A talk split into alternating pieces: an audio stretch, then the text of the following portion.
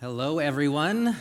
It's great to be back at Mosaic. My name is Ruben Alvarado. I'm a friend of Tim's, and some of you um, work with. Hi, spend time with you during the week, not just on Sundays. Um, met some of you last time I was here preaching, and it's such a joy to be back. Thanks for having my wife Jen and I here again. And at Advent, that's quite an honor, so thank you.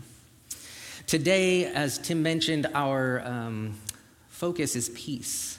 And more specifically, we're going to be looking at peace for anxious hearts. Peace is a really hard thing for me to connect to right now.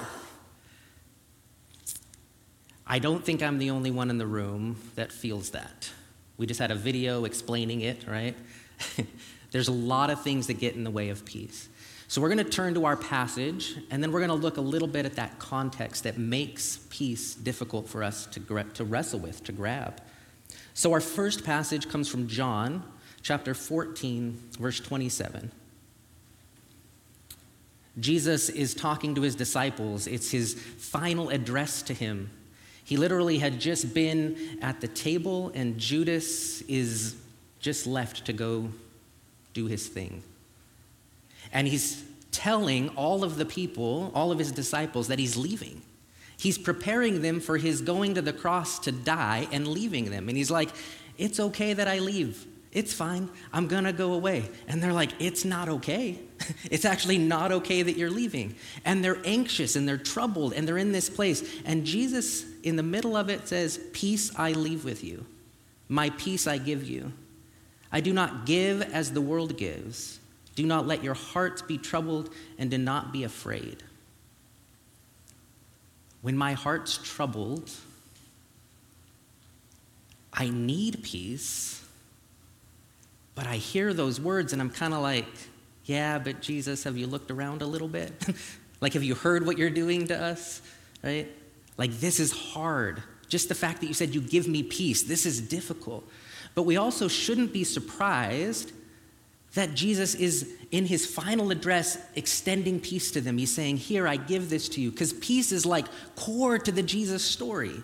If we were to go back to the, what the prophets say about the arrival of Jesus coming, Isaiah chapter 9, verses 6 and 7 says this For unto us a child is born.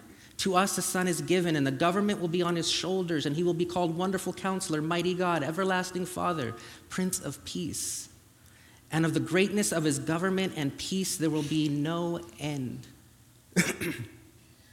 this Prince of Peace will come, and he will reign over a kingdom of peace that will last forever. That's the hope the prophets give to a people that can't remember what peace tastes like. They're like, Is there even a future for us as a nation, as a people? Is there anything? And the prophet says, Peace is coming. A king, a prince of peace will come, and that kingdom will last forever. And then when Jesus is born, in Luke chapter 2, verses 12 and 14, it says, This will be a sign to you. You will find a baby wrapped in clothes and lying in a manger. Suddenly, a great company of the heavenly host appeared with the angel, praising God and saying, Glory to God in the highest heaven, and on earth, peace to those on whom his favor rests. Peace is essential to Christmas. It's essential to the Jesus story. It's why Jesus, in his final farewell, even though farewell, even though he's creating all of this anxiety, tries to reroute his people in peace. And he's saying, It's a gift from me. It's something I extend to you. And you get to receive. And I think Jesus understands that that's really hard. Because he also says, I don't give like the world gives. I give you something different. I give you my peace. I think Jesus gets that there's another version of peace out there, the world's version of peace. And we often choose that version instead. It's a little easier, it's a little less complicated. and so we choose those versions. So when Tim told me that our topic was going to be peace, from like, and that was like maybe what, month and a half, two months ago, something like that. And from that point on, my life has been nothing but peace. Thank you, Tim. it has not been peaceful at all. There has not been peace. It has not been peace filled There's not a moment of it at work, at home, anywhere. My son is graduating high school and applying to colleges.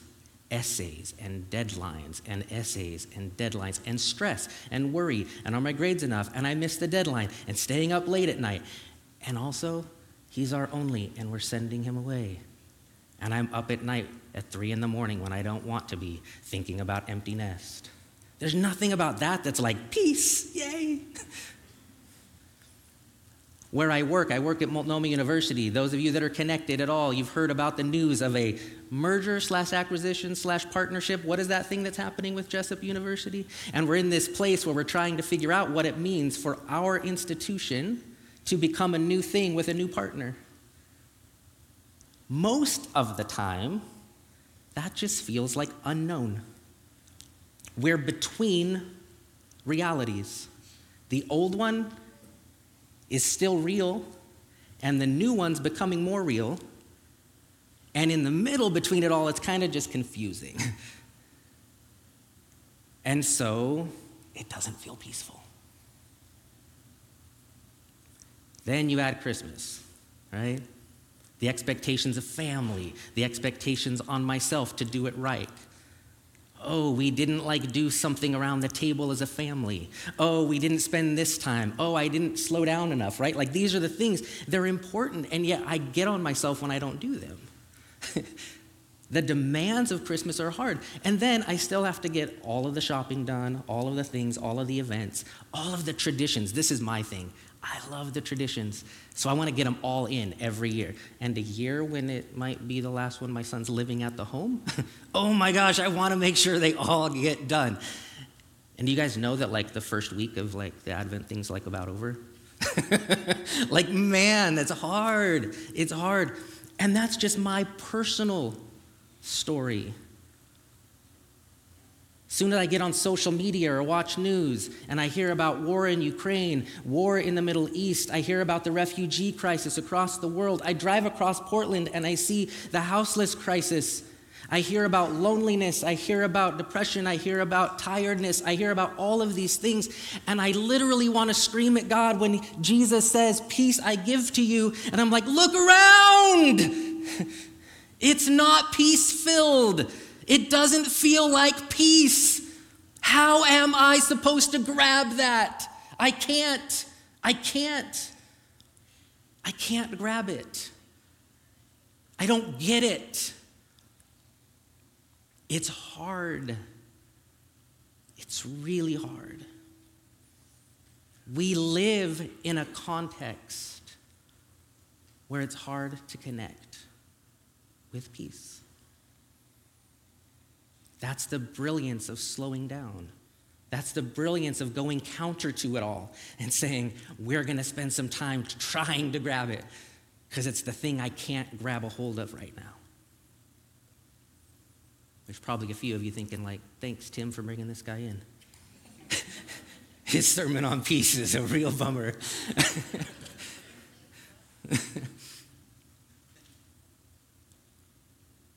It kind of is a bummer, and here's why. The themes of Christmas, hope and peace, the ones that we've just heard about and we're hearing about now, they require a context in which they make sense as hope. Hopelessness is the context for which hope makes any sense and is beautiful. When everything's perfect, That's not the context in which I need to extend hope and go, it's there, you can grab it. The same for peace. Lack of peace is the context in which the promise of peace makes any sense, in which it actually feels like something I need to grab a hold of and want. I don't think we're going to hear Jesus in the kingdom tell us, don't have anxious hearts. I think that will just be true we will have peace and it will be beautiful and it will be whole and full and our experience of it will be great.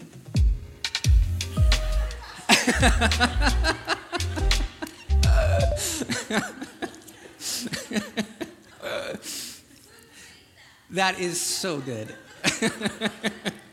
I think somebody wanted to pep the sermon up a little bit. And I get it. I do get it. a context that requires peace is a context we really don't want.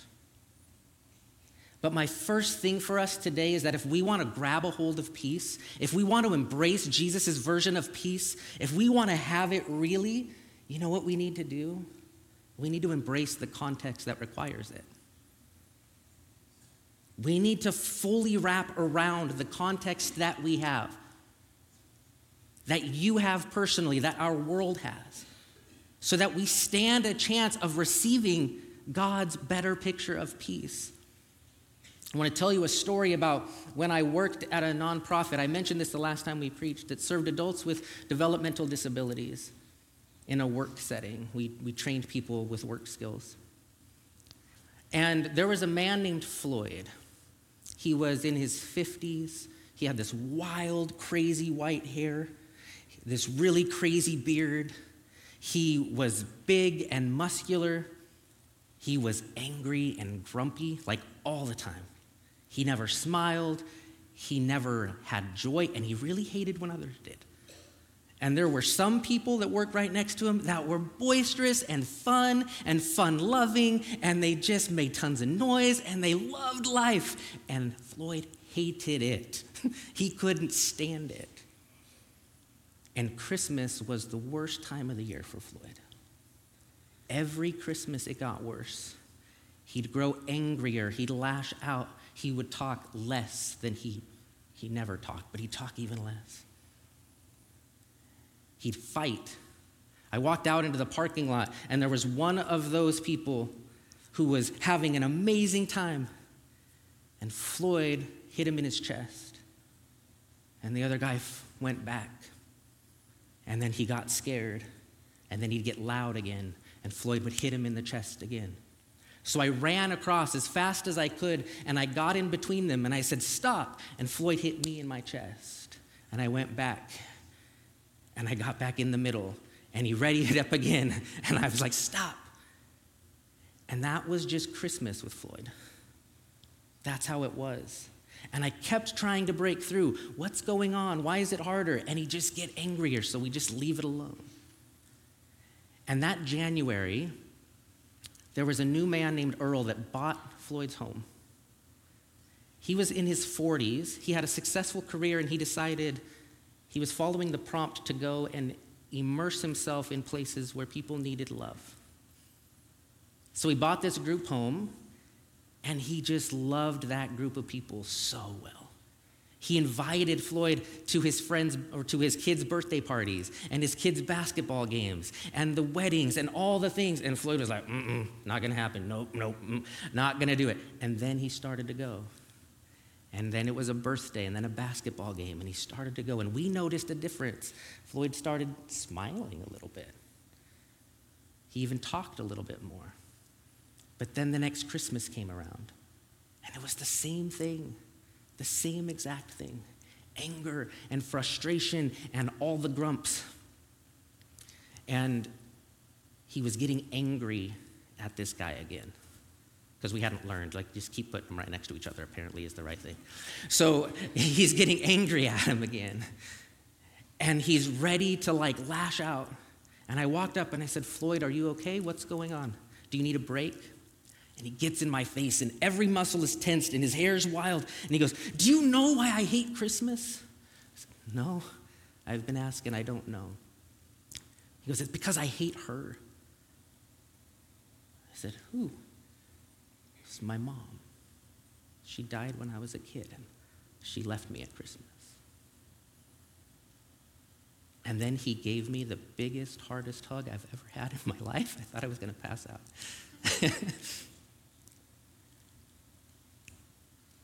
he began to embrace his context. For him, it was childhood trauma, it was the loss of someone that made Christmas hard, that made receiving peace hard, that made receiving hope hard. There is so much that happens at the holiday times. They aren't perfect. We don't experience them perfectly. And that doesn't have to be a reason that we can't hold on to the beautiful things of Christmas. but we also can't ignore the context. We have to embrace that context. And for Floyd, he embraced it and he began to heal. He began to be someone we would have conversations together, we would laugh together, we would seek each other out. He was finding healing. Before God and before other people who loved God, he was receiving peace. This real, deep peace. And it was so beautiful to watch. Like Floyd, we need to learn to hold on and embrace the context that we're in. Jesus is aware in this passage that there are different versions of peace out there that the world provides a different vision of peace. Most of the time, it looks like avoidance. if I can avoid the things I don't like, the things that disturb me, the things of my context that hurt me, I mean, honestly, as I told that story about Floyd, there's probably nobody in this room that didn't think about the person they're missing right now at this time. I know I'm pushing into that place, and I'm sorry. But also, that's the place where the peace comes to us. That's the place where the completeness, the wholeness, the flourishing, the peace thing comes. That's the place. And so we need to slowly grab a hold of it and bring it before God and say, This is the context in which I need it. So when Jesus says, Don't, like, I don't give you as the world gives, he's trying to reshape their thinking.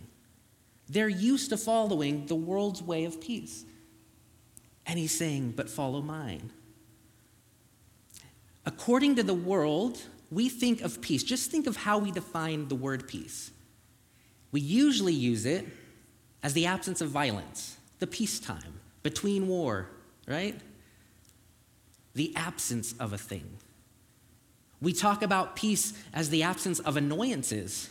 Any parents in here that are like, man, my little one's finally got a nap or are away? And you're like, ah right? Like peace.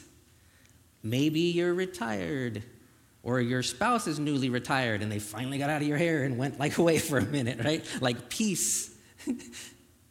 like we define peace as the absence of the thing that disturbs us or angers us. But biblical peace is something so much more beautiful. In the Greek, the term is eirene, and in the, the Hebrew, the term is shalom. And the picture is this it's the presence of fullness, completeness, and flourishing to you or to a thing. And the, it describes, the Bible describes all kinds of things as being shalom, being peace. A brick can be peace if it has no cracks in it, if it's a complete brick.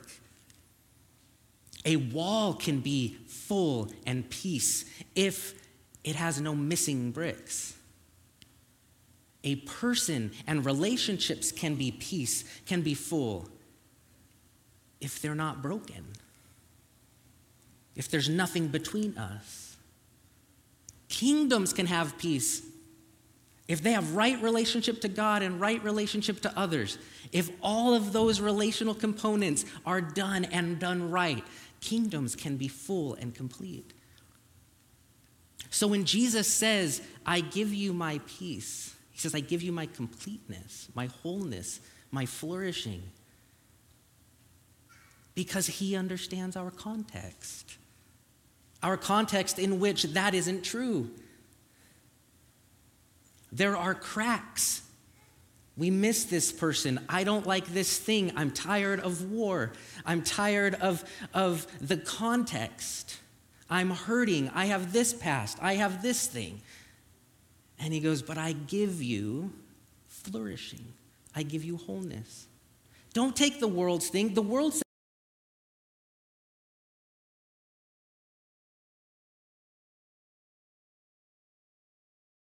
those things the avoidance of those things.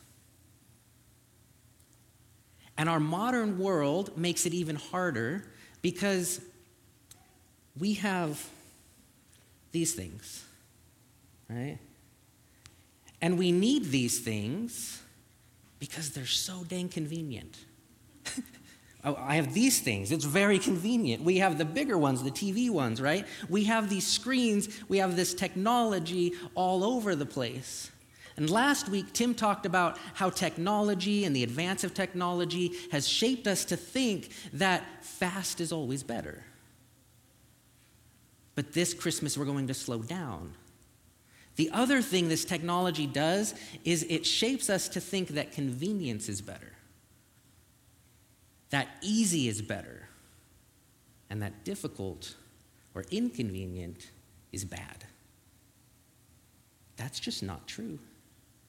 Some of the most beautiful things and some of the best places where Christ meets you are the most inconvenient. I never want to repeat those things, except for the fact that it's where God met me. I don't want to go through infertility again, but in those five years, my wife and I learned that our Father loves us whether we get the thing we want or not. I don't want to go through loss of job, but it was in that place that I learned about my identity to Christ, not my identity as pastor, whatever the things are. I don't want to go through those things again. Those are highly inconvenient, they're painful. And our world tells us that that's not peace. So find a better, easier, avoid the pain path thing. And these are constantly shaping us to think about convenience. I didn't know how to get here today. I've been here before. I knew the general area. We literally got off the freeway and I was like, it's saying go that way. I'm like distrusting it. I don't think that's how we got here. I'm the guy who needs this. Like, why am I questioning it, right? But it's like, I have friends. I've been to their house multiple times. I don't know how to get there. My son actually makes a game of it. He comes home, he's like, I know how to get to so and so's house, so and so's, house like without my phone. And I'm like, whoa, that's how it just used to be. and now it's like the game you try to do, right? And I'm like, yeah, I don't want to play that game. It's easier. I have this, right? And I'll just do this. If I'm visiting somewhere, I need a restaurant, okay. Oh, I'll check the reviews really quick. I can get my reservation right here, right now. I need a car, boom. Need a calculator, boom. Need a calendar, need email, it's, they are amazing. I'm not actually knocking them right now. Like, they are amazing devices that help us do so much. They're so convenient. But if I'm not careful, I don't recognize the way that it shapes me towards convenience and away from inconvenience. It shapes me towards easy and away from difficult. It shapes me towards comfort and away from pain. If you think I'm wrong, try this for a second.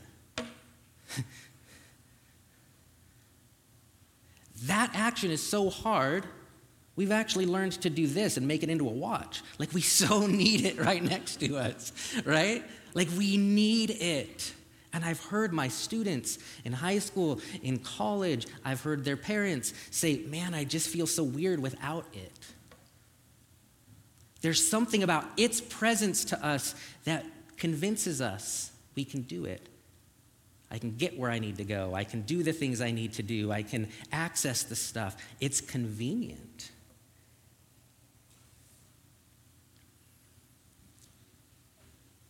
I read this article the other day that was talking about when you when you go to the thing it says we've spent so much time trying to address our pleasure centers of our brain. It says we try so hard to avoid the pain that we try as much as we can to find the things that bring us joy and pleasure.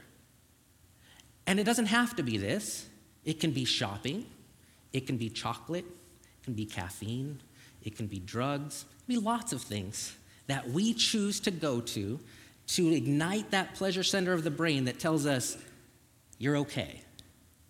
And it kind of works like this. I take that piece of chocolate and I go, yeah, I kind of am okay. And then it's like, could you imagine one more piece? Yeah, I, I can. I, I, actually can. And you take it and you're like, hmm, just one more, right? And it's like we keep feeding it. And her point was this we, this has become a way that we overstimulate that section of our brain to where it no longer even is pleasurable. Just one more TikTok, just one more reel, just one more thing, just one, and it just over, and it just desensitizes.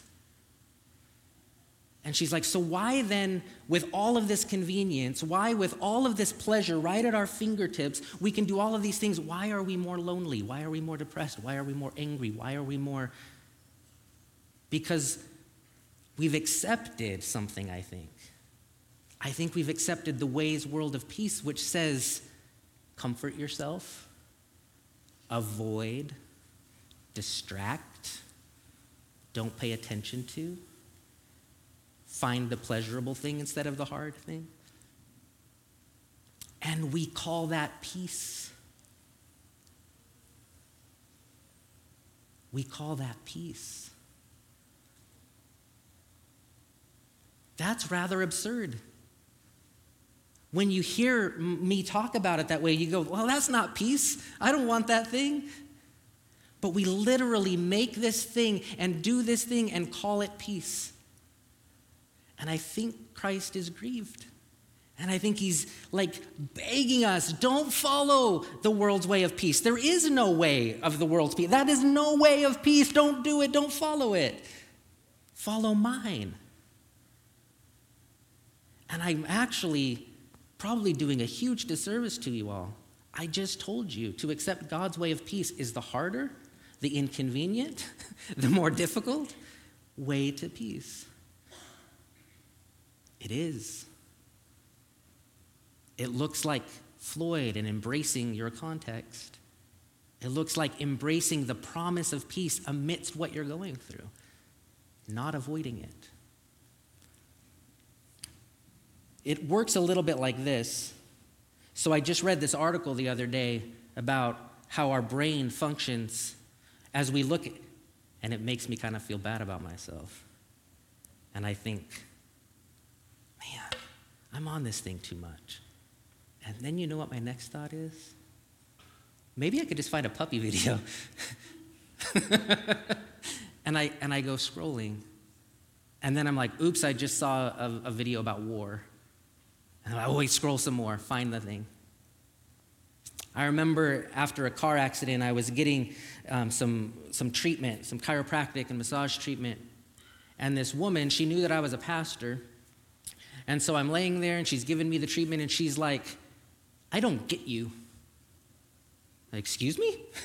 I thought I was here for like a treatment. I, I don't know. My back hurts. And she was like, You're a pastor. Have you seen what goes on in the world? Have you seen what this president said? Have you seen this thing? Have you seen all that? I'm like, Yep. She goes, It doesn't bother you? I'm like, Of course it bothers me. She goes, And you can still go to church and tell people God exists and God is love? And I'm like, whoa, like lady. I'm just like, she, and so then she goes, okay, stop, stop, stop. I'm sorry. Just think about puppies. Just think about puppies. Just think about puppies. And was like, this is so absurd. she's like, are you thinking about puppies? I'm like, no, I'm not thinking about puppies. I'm thinking about how I'm not getting what I paid for. Like, I, I'm not thinking about puppies. And, and she's like, okay, okay, that's better. And I was like, no, it's not. She goes, what do you mean? I go, that's, that's no hope, that's no peace. And so I started telling her stories about some of our friends who walk with people who are refugees in the community, about some of our friends who have become foster parents, about some of our people who have embraced a context where they're willing to bring Christ's peace into that context and say that's where it matters to bring the peace. And I started telling her those stories, and I realized she had just been listening, and I think I told her stories for like half an hour. And then my treatment was done. And she left the room, and I walked out of the room, and she comes around the corner, and there's tears streaming down her eyes, and she gives me a hug, and she goes, I so needed to see that today. She thought she needed puppies. We all kind of think we need puppies. It's ridiculous. But the cute things, we try to distract ourselves when actually you dive further into it. You bring Christ further into that context.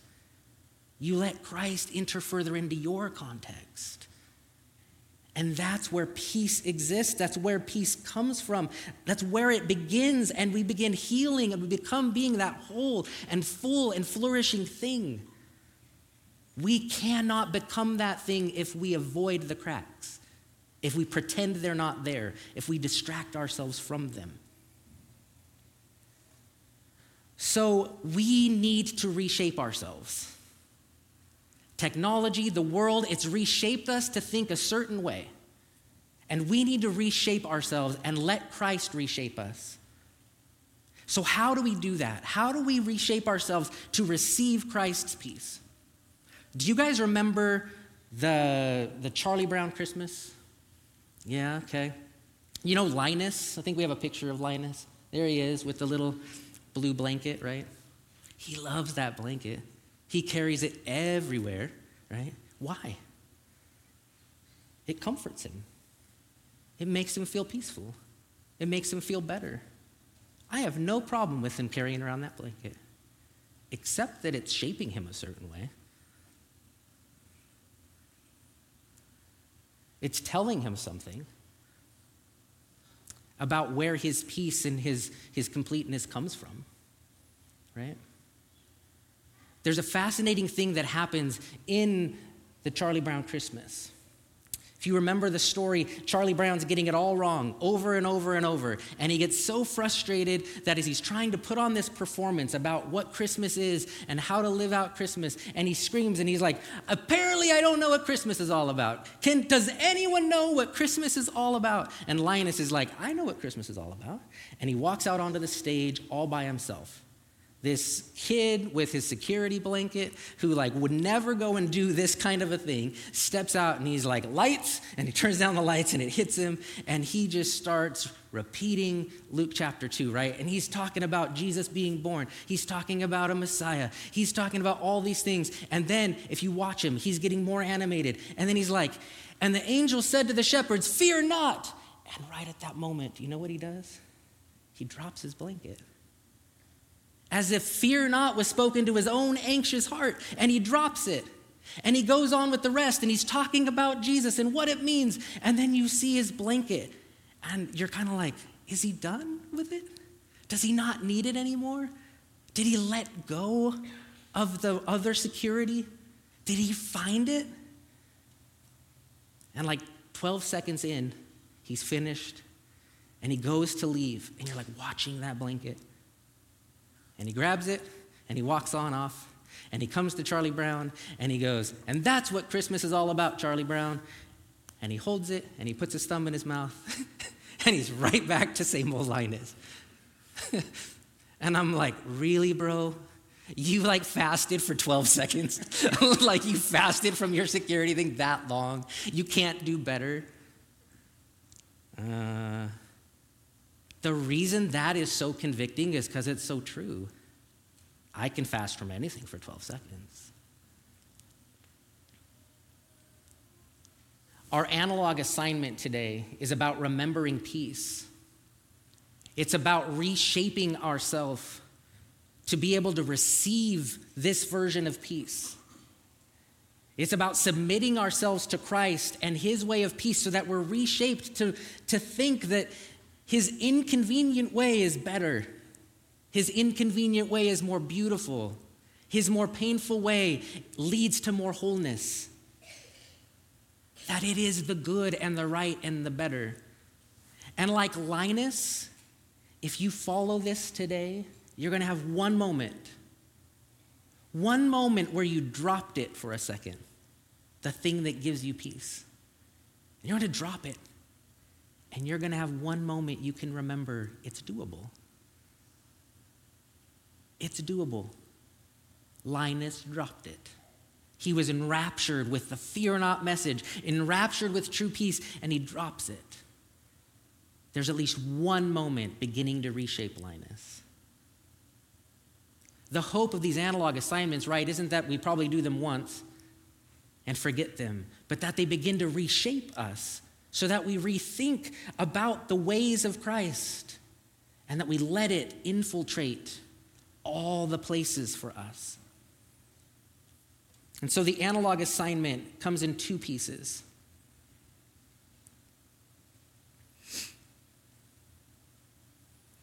The first movement is that I would ask you to be alone with Jesus. Be alone with yourself and Jesus. You know what's fascinating about the Linus picture in comfort? The passage right before our John passage, where he says, Have peace. Jesus says, I'm sending you the Comforter, the Spirit. We can have that peace because it lives within us. So we can grasp it. So, so this analog assignment is about spending time with the Spirit, being alone, spending time.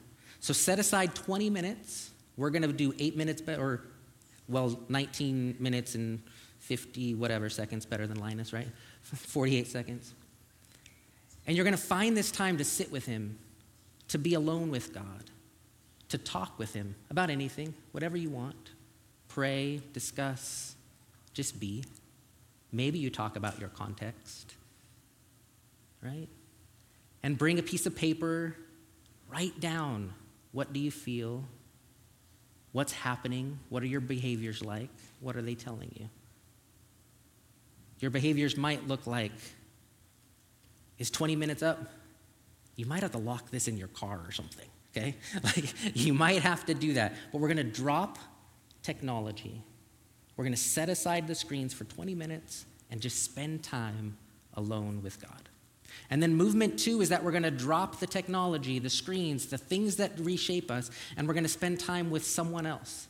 This can be a significant other, it can be your whole family, it can be a friend. Whoever this is, find time to spend with someone else without the other things that reshape you. Go on a walk, watch the rain and drink cocoa. Do something that is just being together. And at the end of both of these, and I think this is the most important step, thank God for being the giver of your peace. Thank God for being the giver of your peace. These things, those avoidances, those distractions, they are not the one who gives us peace. Jesus Christ is the one who gives us peace. And if we love him and if we are his followers, we do good and right by him to name him the giver of our peace and not something so cheap. So that's like the most important part of this that we would name and say it aloud by ourselves and with a friend or someone else and know that He truly is our giver of peace. So we're going to light our second candle of the Advent season, the candle of peace. And after that, we're going to have the band come up. There's going to be a video that helps you settle into what we've learned, settle into these themes. It's a lot to process. And so there will be time for you to, to sort of rest and let your mind hear from God, hear from the Spirit about what you've learned today. And then the band will invite you to come and participate in communion. So we're going to light this candle, the candle of peace, but let us pray. Jesus, thank you that you are the giver of our peace. Thank you that you give us a better way of peace. Thank you that we don't have to follow the world's way of peace. Would you, by your Spirit, please give us the strength to do the things we've talked about today? To embrace our context that needs your peace, and to embrace the slower and more difficult way of letting you in. Jesus, Thank you for Christmas. Thank you for being born. Thank you for being our Savior. Thank you for being peace and light into the midst of this world's darkness. As we slow down this Christmas, change us, shape us. Like clay in your hands, might we be made more into your image and bring your light to this world. Amen.